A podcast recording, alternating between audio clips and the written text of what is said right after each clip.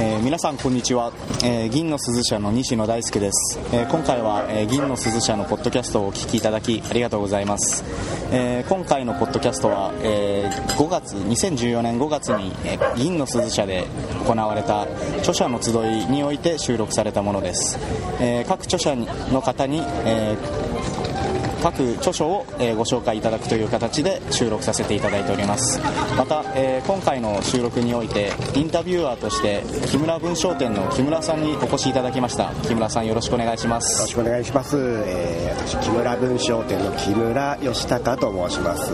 えー、私はプロのインタビュアーというわけではないんですけれども、えー、普段鎌倉でコピーライターをしておりまして、えーまあ、広告のコピーのクリエイティブが中心ではあるんですが、えー、取材記事という形でですねいろんな方に取材などもインタビューなどもさせていただいております、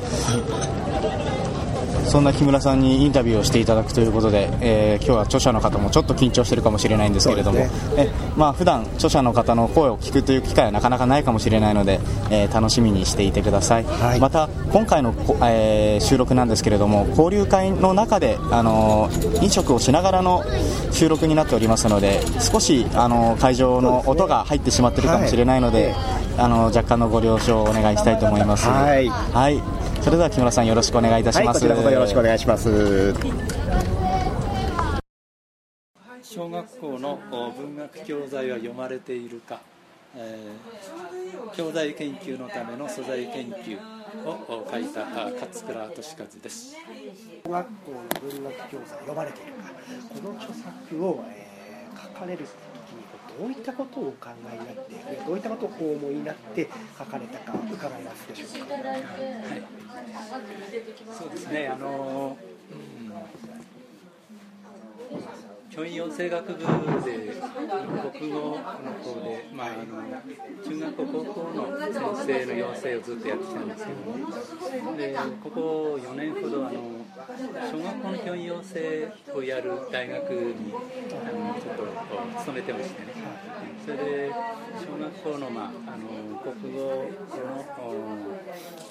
特にあの授業内容教え方じゃなくて授業内容そちらの方の授業を担当してきたんですけども、その中でも文学教材いわゆる、まあ、基本的にはあの児童文学ですよねでもこれがあの現在の指導要領が平成元年から変わったんですけどもそれから作品を読むということを重視しない方向に今来てるんですよね。でそういうことよりもあのその教材を使って、えー、例えばあの話をする力とか伝える力ですね。それから、うん、書く力。それからそれを用いて例えば新聞を作るとか、あるいはあの劇演技をするとか。そういう方向にどんどん今広がっていってる。んですね、まあ、そういう考え方っていうのは指導要領が平成元年から変わりましてね、えー、いわゆる生きる力生きていく力としての国語力という大きなテーマが出てきたんですけども、まあ、それはいいことなんです。ただ、そのために、えー、児童文学というのは要するにあの文学ですよね。だから読んで感動してそのことが生きるためのいわばいろいろな形でのその力になっていくそういうものとしてあの古代社会からずっと文学というのは成り立ってきたわけですねでそういう私はそういう国文学の立場で生きてきた人間なものですからあのいろいろな形であの自分の表現の場を広げていくということは分かるけれどもまず作品を理解する力そして作品に感動する経験そういうことを重視しなければいけないだろうということで近年少しずつあのそちらの方のあの考え方もあの現場の方から重視されてきてはいるんですけどもそういうことから作品の読み方をもっとあの丁寧にあのやるべきじゃないかと。そういうことを45年変えてきたものですから。それをまとめてみたということですね。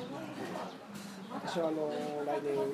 小学校に通わせる子供がいるんですけれども先生の今のお考え非常に共感するんですがこの書籍をどういった方が読んでいただきたいあのそうですね、えーまずあの子どもたちにあの文学を読むあるいはあの教材を読むということを進める前に先生が分からなくちゃいけないですよね。で分かるというとあの失礼なことになっちゃうんだけども少なくとも先生が感動しなくちゃいけないということですよね。それから感動をしたことをあのただ主観的に受け止めたものを子どもたちに伝えるということだとこれはあの一方的な押し付けになってしまう、まあ、これに対する批判があの大きく戦後60年の小学校教育を変えたんですけれどもあのそれを全体としてあの文学作品として、えー、とあのまとまりのある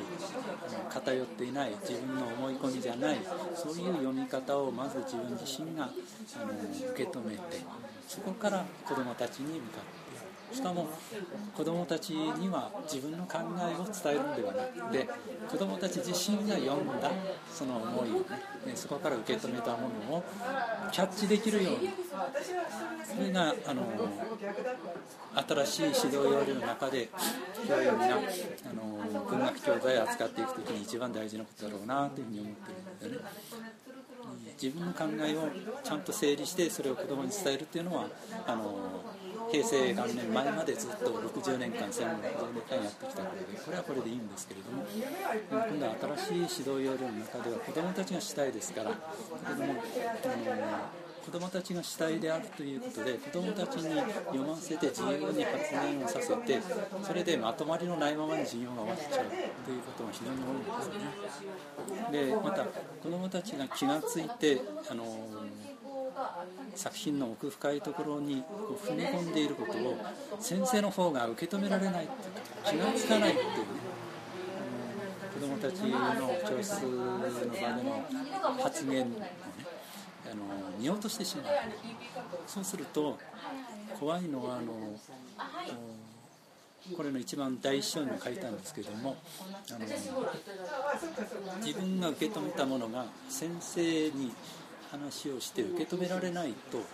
自分は分からないんじゃないかという、あるいは間違ってるんじゃないかというふうに受け止めてしまうんですよね。そうするとせっかくいいところまで行ったのをねあの目を摘んでしまう。こういうことが、もう現場を回ってるとやっぱり気が気になるんですよねだからここに書いたことをその通りに子どもたちに伝えてくださいというんじゃなくて まずここであの偏りのない読み方をまず先生があの受け止めてくださいとそれをベースにしておいて子どもたちのあの発言の中から大事なものをこうしっかりと受け止めてくださいと。それが、まあ、本を書いた思いといえばそういうことになりましょうかね。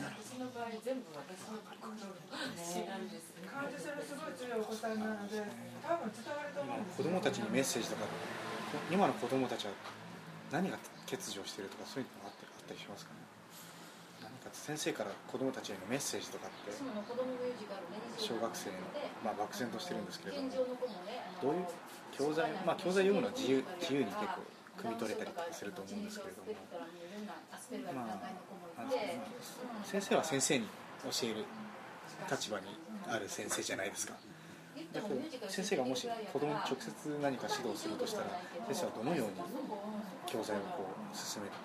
たりするのかな子供たちに教材をそうそうです読んでもらいたいと思われますかあのね、うん、私今あのお孫たちと暮らしてるんですけどね、ね。で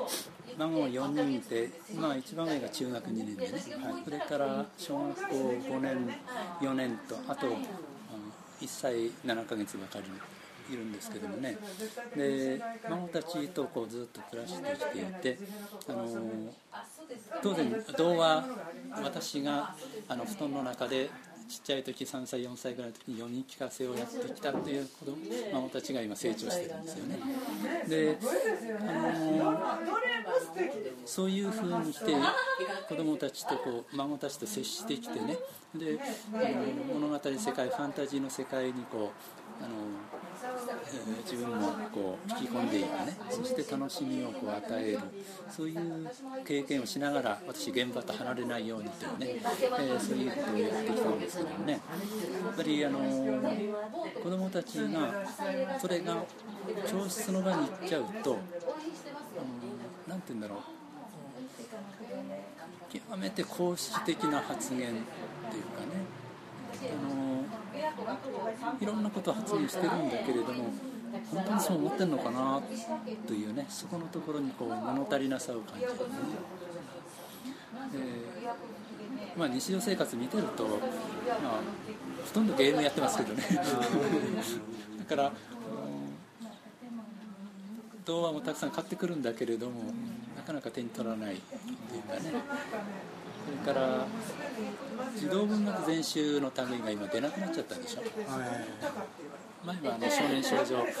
世界の文学とかいろいろあったけれどもそういう書物が最近あまり出なくなりましたよねだから、まあ、あの子どもたちに本当にこう感動してほしいなっていう思いがねどうしてもこう物足りないなっていう感じがしていて。現場の先生方もそういう思いを特にあの年長者の先生方はね今までずっとやってきたことが変わったけれどもやっぱりこれではという思いがあって若い先生はもう教材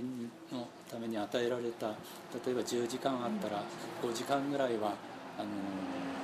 それをもとにした劇をやらせるとかね。紙芝居を作るとか壁新聞作るとかそちらの方に時間ずっといっちゃってるんだけど本当にそれでいいのかなっていう。どうしてもあるんですよね。学校の先生だけじゃなくていわゆるおお母さんとかお父さんが読んでも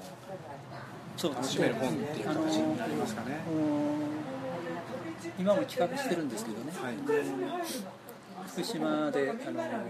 福島大学の公開講座っていうのをやってるんですけどもこれも私7回ほどあのやることにしてるんですけどで9月からこれをあの使った要するに教材小学校の教材に取られている児童文学をじっくり読んでそして家に帰って子供なりお孫さんなりとことをあの教材を児童文学としてそしてこう会話ができたらいいなっていう、ね、そういうふうなことをこう地道にやっていこうかなと思ってね、うん、そういう中でまずは聞いてくれる人があの私の話じゃなくて作品そのものにね感動してくれてそれを子供さんなりお孫さんな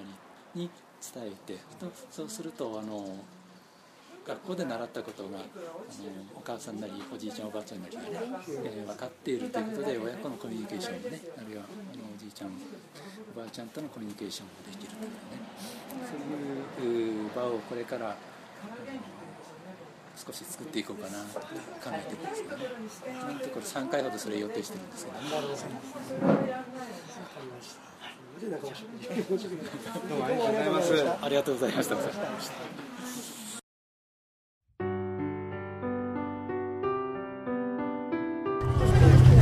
今回のポッドキャストはいかがだったでしょうか、えー、著者の声を聞くという、えー、機会はあまりないかもしれなかったのですけれども皆様お楽しみいただけたでしょうか、えー、インタビューをしてくださった木村さんいかがだったでしょうか？はい今回ですね、えたくさんの著者の方にお話を伺って、えそれぞれの本を書かれた時の思いですとかどういったこう読者の方に読んでもらいたいですとかそういういろんなお話を伺えて大変楽しい時間を過ごさせていただきました。またそれぞれの本に対する興味ですとか魅力もすごく感じられて改めてそれぞれの本を読んでみたいなと思いました。はいありがとうございます、えー、今回はインタビュアーとして木村文商店の木村さんにご協力いただきました。木村さんどうもありがとうございました。どうもありがとうございました。それでは皆さんまた次回もお耳にかかりましょう。さようなら